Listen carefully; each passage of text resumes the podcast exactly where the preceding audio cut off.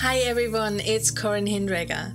You are listening to the Embodied Thriving Self podcast, a series where I invite you on an inner and outer journey to align with your soul, unlearn who you thought you needed to be, and become your most authentic and thriving self. So you too can create the magical ripple effect in your life and business you came here to do.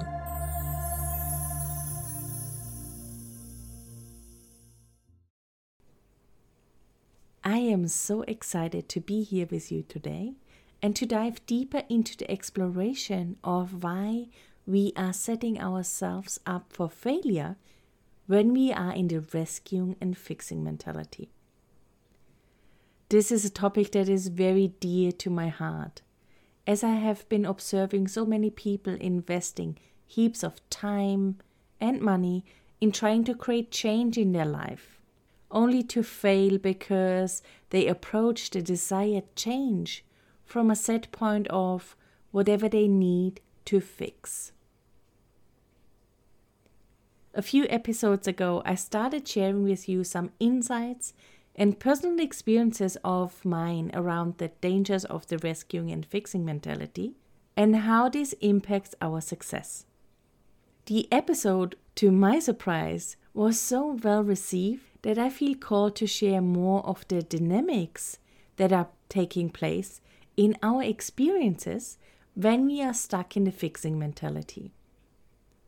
I would also like to share some examples of how this might play out for you as you can gain a more rounded awareness of this and make appropriate changes in your life and business if you choose to do so. A few nights ago, I kept waking up and getting sort of intuitive nudges and downloads, which will help some of you to look at the fixing mentality from a greater perspective. So, zooming out a little bit more from the context I shared with you in the previous podcast episode. If you haven't listened to that episode yet and feel called to, I invite you to check it out and if you have listened to it, let me know how it is landing for you. To explore this context from a greater perspective of what is taking place in our experiences when we are locked into the fixing mentality and why we can't seem to get the results we are looking for, I will make this a little bit more tangible for you. When we create deeper awareness, we open ourselves up to having the choice to create change if we wish to. When we are in the rescuing and fixing mentality, every action we take or every plan we make starts off in the not self. And in the stories and conditions we have been taught to live by. And because of that, we are setting ourselves up to failure. As from this place of disconnect, we can't create the building blocks of connection, alignment, success, and vitality. Like, I need to fix my finances first to be able to take care of my health and well being. But by the time, if ever, the money is fixed, we have lost so much precious time that it might be too late to take care of our health and well being. And so, what happens within our being is we are setting out to fix something or to improve something and abandon other very important areas of our lives, which can cost us dearly in the long run. Because when we make plans from the not self, from the condition and activate itself to fix something, we lose the ability to see the greater picture of our human experiences. We compartmentalize different areas, so we always have the sense of being broken, as we do not see the wholeness and connectiveness of all our experiences of being. And honestly, it doesn't really matter if it's our physical being, if it's our business, if it's our relationship, or if it's something else. As long as it is connected to fixing, it will bring up stuff within our own system and experience of being. Of course, depending on how important this area we are trying to fix is to us, the activation and living out the not self can show up more or less severely. There are two dynamics we are facing with this approach most of the time. Both of these go hand in hand. But depending on what is taking place in your life, you might notice one more than the other. So just imagine for a moment you are planning to set yourself up to transform an area in your life, whatever that might be. You make a plan on how you want to approach it. And you might start out great in the first week, but then life happens, and you might end up not being able to follow through with one single thing because you have created the plan and approached it out of alignment. When this happens, we all too often end up blaming, shaming, and guilting ourselves. And all three of these things have an impact on how safe we feel in our experience of being alive. In particular, shaming. When this takes place, what we are doing is disconnecting ourselves more and more from who we truly are, from our soul self and drifting more and more into an activated and dysregulated way of being. So we are living out our not self more fully. The version of us we have been conditioned to become. This version of us only wants the best for us and wants to keep us alive. But because we are experiencing the activation and a deeper sense of not self, we can't create deep fulfillment and joy, impact, true health and wealth from this state of being, as it is not who we authentically are. When we are in that state of shaming, blaming, and guilting ourselves, we are continuously living out our fixing mentality. And our system says over and over, like a broken record, our experience is not safe. It's just not safe. It's not safe. And so we can't really live a nourished, fulfilled, and abundant life from that state of our internal pulse. Let me give you an example. In one way or another, most of us have had an experience in our lives where we wanted to create change within our physical weight. Sort of a phase where we either wanted to lose weight or gain weight.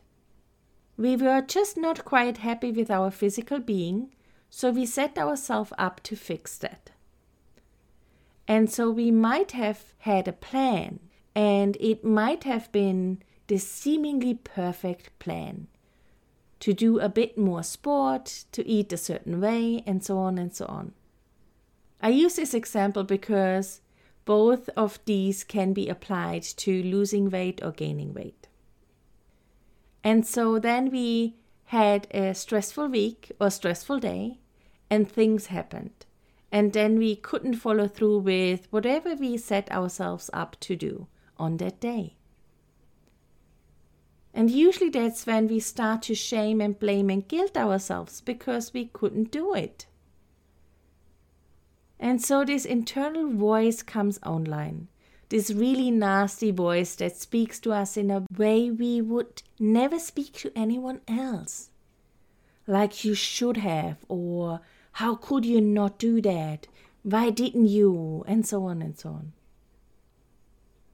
And so, what happens to our nervous system is that our developed coping mechanisms, which are here to keep us safe in this life, become even more activated and keep telling us that the experience we are in is not safe, even if we logically believe and know we are.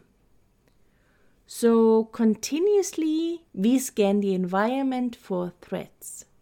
As the experience originates in a primal part within us, we can't reason with it. No matter how much mindfulness we practice and how much we logically know that we are safe in our experience of self. We can't talk or bully ourselves out of this innate automatic experience we are in because we do it from a place of fixing. As our nervous system is constantly activated in this experience, we see everything in life through the lens of past experiences. And we hear stories in our mind that might have nothing or only very little to do with the situation we are currently facing. So we make decision based on stories we tell ourselves and wonder why things are not working out for us. You can probably imagine that this also greatly impacts how much we can trust our intuitive nudges we receive as we translate or rather interpret these through this lens. It's as if it pulls us down a rabbit hole, further and further away from our own path. Instead of acting in alignment with who we are, we find ourselves in a constant reactive state that deeply exhausts us. This is the other thing that happens when we experience this activated state within our nervous system. It compromises our health and well being severely. Our nervous system calls the shots of our bodily functions. And when it's on high alert and constantly scanning the environment for threats, it does so by taking away resources and energy from our organs that are usually needed for our physical being to optimally process things. Our ability to digest drops and our detoxification processes decrease. And as stress levels rise, so does inflammation. We often end up not being able to get a good night's sleep rest and might feel exhausted and tired. Our ability to think and process our thoughts or hormones then decreases, and our metabolism is not working in our favor. So we age sooner because we are not able to absorb all the nutrients we take in. We wonder why we can't lose or gain weight, constantly getting sick or even becoming severely sick over time, even though we are doing the also called right things. And often the seemingly worst thing is that this, of course, impacts our earning capacity and what kind of clients or people we attract.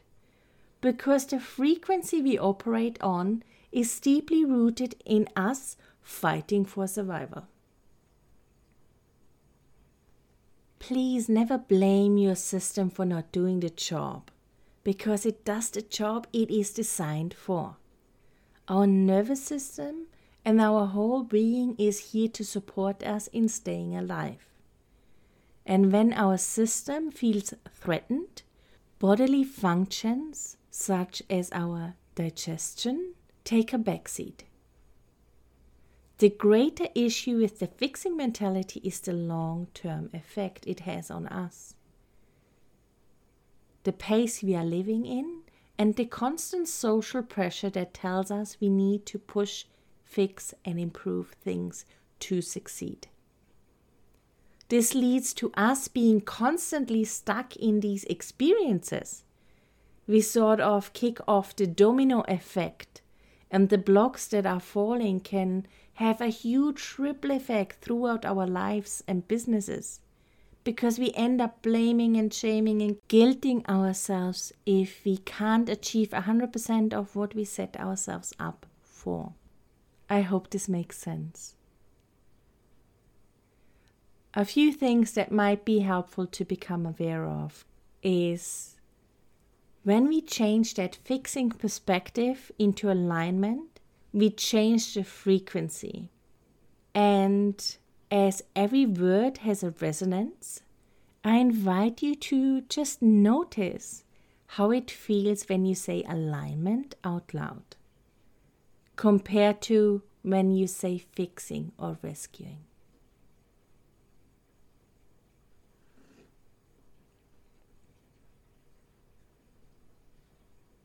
It might feel different to you, but for myself, alignment feels softer and more open, while fixing feels more restrictive and more locked.